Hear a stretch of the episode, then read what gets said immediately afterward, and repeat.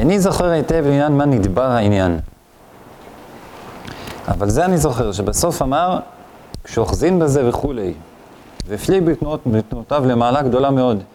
כשאוחזין בזה, דהיינו, כשאוחזין בזה שהוא מרוצה וחפץ ומשתוקק מאוד, שחברו יהיה איש כשר וצדיק, אף על פי שהוא לא יהיה חס ושלום, זהו מעלה גדולה מאוד.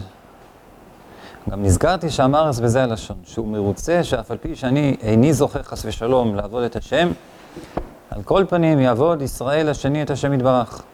זהו דבר גדול מאוד כשאוחזים בזה. כך שמעתי מפיו הקדוש. אומר רבי נתן, ועד כאן זה מה שרבי נחמן אמר. עכשיו רבי נתן אומר, ולפי דעתי נדמה לי שזהו דבר פשוט מאוד. זאת אומרת, זה שבן אדם רוצה שכל עם ישראל יעבדו את השם, אפילו אם הוא בעצמו לא יזכה לעבוד את השם, זה נדמה לו דבר פשוט מאוד. למה? כי בוודאי אני רוצה וחפץ מאוד ומשתוקק ומתגעגע מאוד, שיהיו כל ישראל כשרים וצדיקים אמיתיים. אפילו אם חס ושלום, חס ושלום, לא אזכה אני לזה. על כל פנים, יהיו חבריי, בני גילי וכל ישראל, צדיקים נוראים אמיתיים. למה?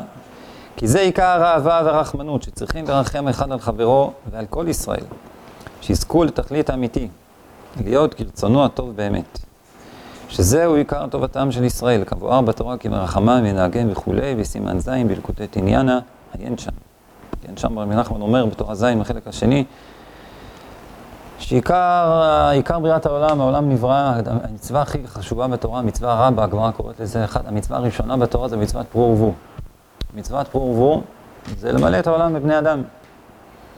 עכשיו אומר שם רבי נחמן, עיקר מצוות פרו ורבו זה לא למלא את העולם בבני אדם שהם בדמות אדם ובעצם חיים כמו בהמות. זה לא המטרה של המצווה. המטרה של המצווה זה מלא, למלא את העולם בבני אדם, בני אדם דווקא, שזה הכוונה אנשים שיודעים את השם, אנשים שאין להם דת. מותר אדם מן הבהמה זה הדת. אז המצוות פרובו זה למלא את העולם בדת, שיהיו בני אדם שידעו את השם. וזה עיקר רחמנות, עיקר הצער. שצריך לרחם על עם ישראל, זה לפדות אותם מעוונות, לקרב אותם להשם יתברך, לתת להם דעת, לדעת איך להתקרב להשם, זה עיקר רחמנות, זה עיקר יישובו של העולם, וזה עיקר התפקיד שבשבילו באנו לעולם, למלא את העולם בדעת, שידעו את השם.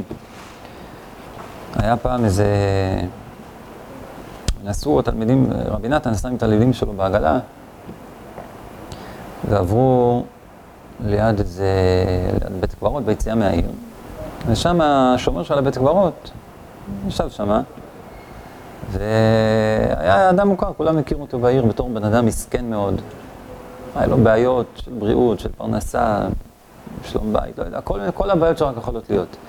אז כשהם עברו שם עם העגלה ליד היציאה מהעיר, ליד השומר הזה, אז התלמידים נאנחו בהנחה כזאת, אה, מסכן, מסכן היהודי הזה, אוי, השם ירחם עליו.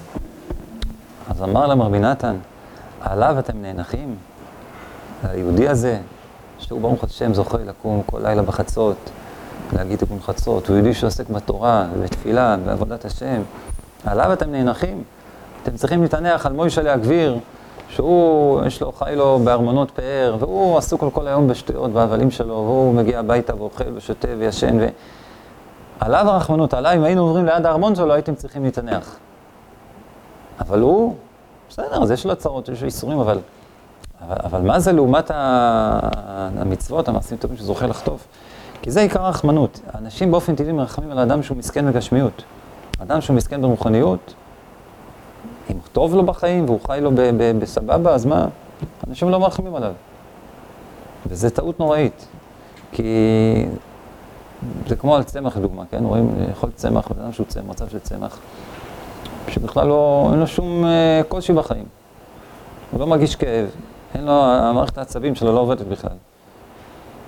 אז, אז הוא חי לו בכיף, כולם מרחמים עליו, כולם מבינים שזה מצב נורא ואיום, שזה לא יכול להימשך ככה, צריך לעשות כל, כל, כל מאמץ שזה לא יקרה. אז יש הרבה אנשים שמסתובבים בעולם כמו צמחים. טוב להם, מבסוטים, נהנים, המערכת העצבים הרוחנית שלהם לא עובדת בכלל, מורדמת. יכולים לעשות את כל התועבות שבעולם, ולהרגיש מבסוטים, הכל טוב, הכל בסדר. והמצב הוא, הרחמנות עליהם היא נוראית. מילא, אדם שהוא צמח וגשמיות, בסדר, בסופו של דבר, יסיים את החיים, ילך לעולם הבא.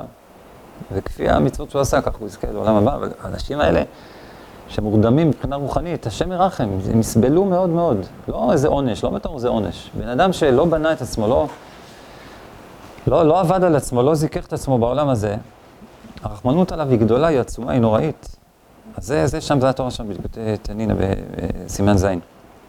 אז רבי נתן אומר, ברור ופשוט, ש- שאני רוצה שלכולם יהיה טוב, גם אם אני לא, מה זה קשור אליי? אני רוצה שלאנשים יהיה טוב, כי עיקר הרחמנות, עיקר האהבה והרחמנות שצריכים למלחם אחד על חברו, שיזכו לתכלית האמיתי, להיות רצונו הטוב באמת. טוב, אבל הוא אומר, אז למה רבי נחמן כן דיבר על הנקודה הזאת, כאילו זה איזה חידוש, כאילו זה איזה מעלה, שבן אדם צריך להיות מוכן וחפץ ומשתוקק, שחברו יהיה איש כשר וצדיק, אפילו אם אני בעצמי לא אזכה. אז הוא אומר ככה, אבל ידעתי שיש בני אדם שכשהם נופלים חס ושלום מעבודת השם, מכל שכן וכל שכן, אותם שנכשלים באיזה תאווה רעה, או בעבירה חס ושלום, הם שונאים ומתגרים במי שעוסק בעבודת השם ורוצים להפילו חס ושלום. ומחלישים את דעתו מאוד, ומבזים אותו בכמה לשונות, וגם אומרים לו שגם הוא ייפול כמו שנפל הוא חס ושלום, רחמנא ליצלן.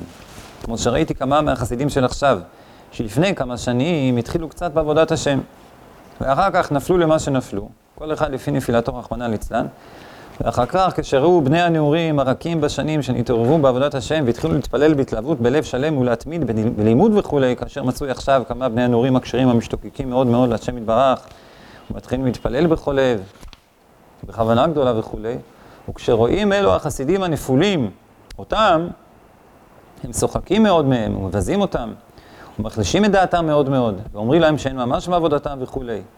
וכל זה מחמת קנאה, מחמת שהם נפלו, הם רוצים, חס ושלום, שגם השאר יהיו כמותם, רחמנא ליצלן, ובאמת צריך שיהיה בהפך כנזכר לעיל.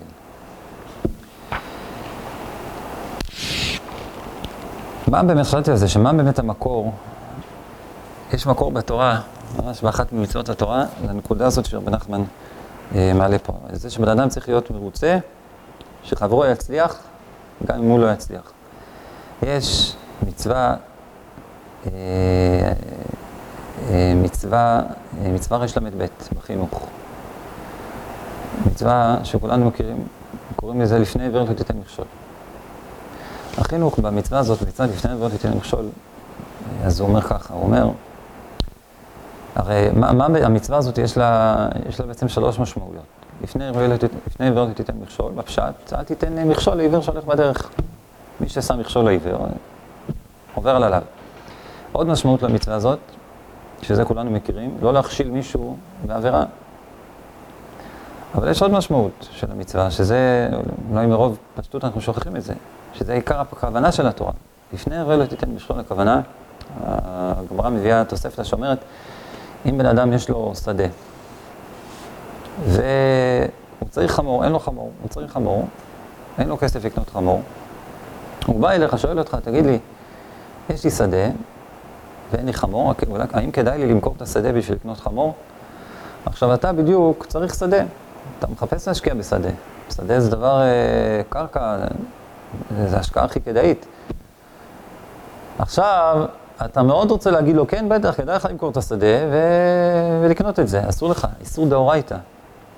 אתה חייב להגיד לו את העצה שהוגנת לו, תתן לו את העצה, מה שמתאים לו, מה שנכון לו, מה שכדאי לו. אם לדעתך זה לא כדאי, למכור, לא כדאי לו למכור את השדה ולקנות חמור במקום זה, אסור לך להגיד לו כן, שתמשיך למכור את השדה. זה איסור דורייתא שלפני עבירות תיתן מכשול. זאת אומרת שבן אדם צריך, התורה בעצם באה להגיד לנו, שבן אדם צריך להיות מוכן להפסיד בשביל שלחברו יהיה טוב. זה נכון לא רק לגבי מניעת רווח, זה נכון גם לגבי הפסד.